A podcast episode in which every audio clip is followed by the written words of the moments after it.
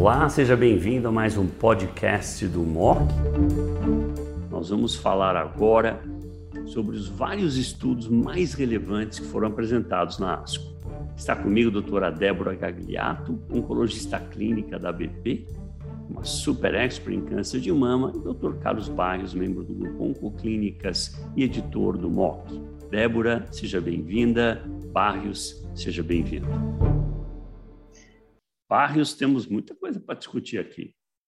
Então, primeiro. Ah, tem uma hora para discutir aqui cada. Não, né? matemática, mas veja, o Keynote 522, a impressão que dá é que RCB2 é muito melhor quando tem a imunoterapia do que quando é só químio. É como se ele não fosse RCB2. Ele fosse melhor do que isso. Simplesmente nós sobrou doença que talvez seja morta se a gente der um pouquinho mais de tempo ao sistema imune funcionar. Razoável ideia, absurda. Que você acha, Barrios? Não, mas, mas, ainda, mas ainda assim, se tu vê o resultado, é, precisa melhorar muito. Né? Qual 70, era o número, Débora? 75. Isso, 70, 25% de recorrência. I know. Esse, né? É em três anos. RCB1, é quase igual um RCB1. É. 80 é. e pouquinho RCB1. Não está tão Não, mal. A outra, tem várias coisas. A outra coisa, assim, é que esse conceito que é RCB1 é muito parecido ou igual a RCB0, né? certamente não se estabelece aqui tá certo? Tá? Existe uma diferença, se sobra qualquer quantidade de doença, essas pacientes vão pior.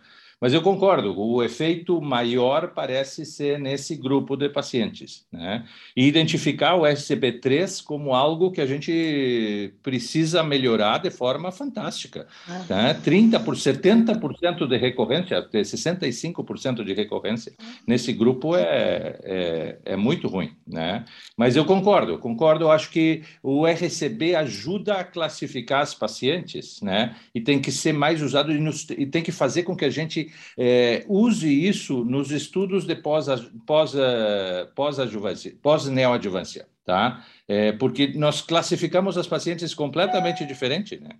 Certo? Lógico, então, lógico. acho que isso aí é... Nos estudos de pós-neoadjuvância, vai ter que se usar o RCB para inclusão de, de, de, de pacientes, como critério. É muito claro que isso aqui está sendo sugerido por essa análise. Aí fica bem claro para mim que o sacituzumab é claramente ativo na neoadjuvância. Nós estamos falando de 30% de PCR. Ele já aumentou sobrevida no Ascent, aumentou progression free no TROPiCS-02. A molécula veio para ficar. A coisa mais óbvia do mundo é tirar a capecitabina do paciente que tem doença residual. Eu, se eu pudesse ser um banqueiro de apostas em oncologia, eu iria pôr pesado que quem tiver doença residual provavelmente vai no futuro receber sacituzumab govitecan, ao invés de receber capecitabina. E aí vai vir a dúvida, mistura com pembro, não mistura? O que, que você acha? Você acha que essa pode ser uma provável posição, Débora, para o sacituzumab govitecan pós-neoadjuvância com doença residual? Sem dúvida, né? Isso tem sido investigado no estudo SACIA, avaliado justamente pelos alemães. Tivemos uma apresentação preliminar na ESMO Breast, comparando toxicidade de, e avaliando sacituzumab govitecan versus capecitabina e mostrando realmente que o perfil é comparável que a gente já sabe dos estudos de doença metastática.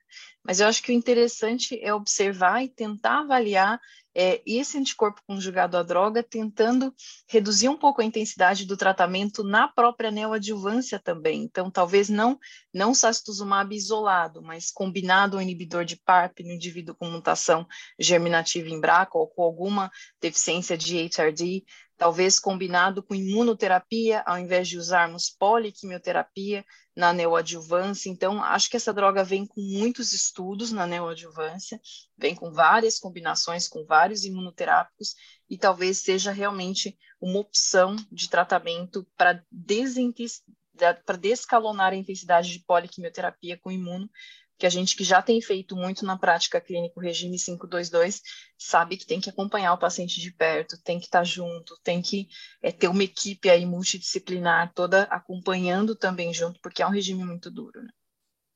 Muito bom. Uma das mensagens que eu achei mais interessantes uh, do, do SPY é a assinatura imune. Um, não ficou tão claro para mim na apresentação se aquele que tem a assinatura imune, em geral, eram basais, por exemplo.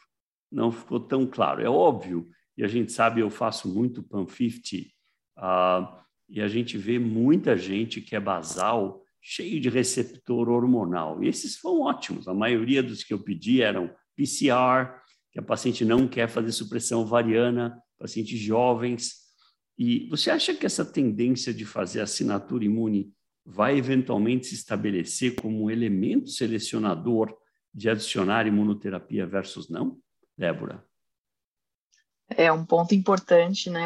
A avaliação de um biomarcador para a seleção do paciente para imune, para imunoterapia é importante, seja uma assinatura imune ou seja por outras estratégias como TIOS, a gente sabe que a avaliação de PDL1 não prediz benefício à imunoterapia, mas sem dúvida é provocador o dado, né? Pensar que num uma corte com tumor hormonal HER2 negativo, se eu tenho assinatura imune e eu ofereço, por exemplo, um pembro mais quimioterapia, eu consigo quase 70% de PCA numa doença que se eu pego um grupo de tumores hormonais não selecionados, resposta patológica completa fica da ordem de 10 a 15%. Então, muito interessante, eu acho que sim, esses biomarcadores, biomarcadores vão ser importantes na seleção da melhor estratégia neoadjuvante, seja com imuno ou com outras drogas também. Barrios de acordo? Eu concordo. Débora, eu concordo. Só, é, bota o slide aquele do Neopact, onde fala do PDL1 positivo e negativo em termos da, da resposta patológica completa. Acho que deu 70 e poucos por cento no PDL1 positivo no Neopact. 76% versus Isso, 39%. É Isso, é quase o dobro né? É. É, em PDL1 positivo. Então, assim, ó, isso que me chamou a atenção e é. talvez esteja alinhado com essa questão da, da, da, Poderá até ser um estudo pequeno, não é significativo, etc. e tal, mas a gente sabe que parece que a expressão de PDL1 na doença inicial é prognóstica. Né? É, não e é preditiva. né? né? Não, mas ela prediz melhor a PCR. Ela, é que todo é, mundo é, teve ganho, e... mas foi preditiva também. Exatamente. Então, exatamente. Então, do ponto de vista prático, tu, tu não pode excluir o paciente que não tem mas o paciente que tem certamente vai muito melhor. O que está alinhado com essa questão do, do nesse grupo de receptor hormonal positivo, com essa expressão eh, desse, desse eh, painel, ou, assinatura eh, imune. Então, eu acho que está alinhado, isso está tá aparecendo nesse sentido, que é importante o status imunitário do tumor quando a gente vai avaliar isso inicialmente. Eu só queria comentar no Neopact, que é carbodostaxel e pembro, que o Neostop usou exatamente o mesmo esquema e teve 54% de PCR, tanto no ACT com carbo uh, versus o carbodostaxel, um estudo de 100 pacientes, 50 por braço, mas teve 54% de PCR. Então, os 58 não é para ligar para a mãe, não. Eu não acho que é uma coisa fantástica. E eu acho carbodostaxel, ótimo não ter o antracíclico, mas não é um esquema tão brando. Dostaxel é uma molécula dura, então não sei se ele está trocando seis por meia dúzia, porque o ACT com carbo usado no Kinect 522 não vai ser mais tóxico do que isso, não. Eu acho que aí, não acho que é por aí que eu iria, não. O outro comentário, eu acho que seria importante colocar antes de terminar, é que com relação ao sacituzumab, tá? É uma maneira chique de dar quimioterapia, tá certo? Tu está simplesmente de, dando quimioterapia. E a melhoria de, de, desses resultados vai ser, como a Débora diz, vai ser que combinações, que foi exatamente o que a Roche não fez com o TDM1, tá certo? Tá?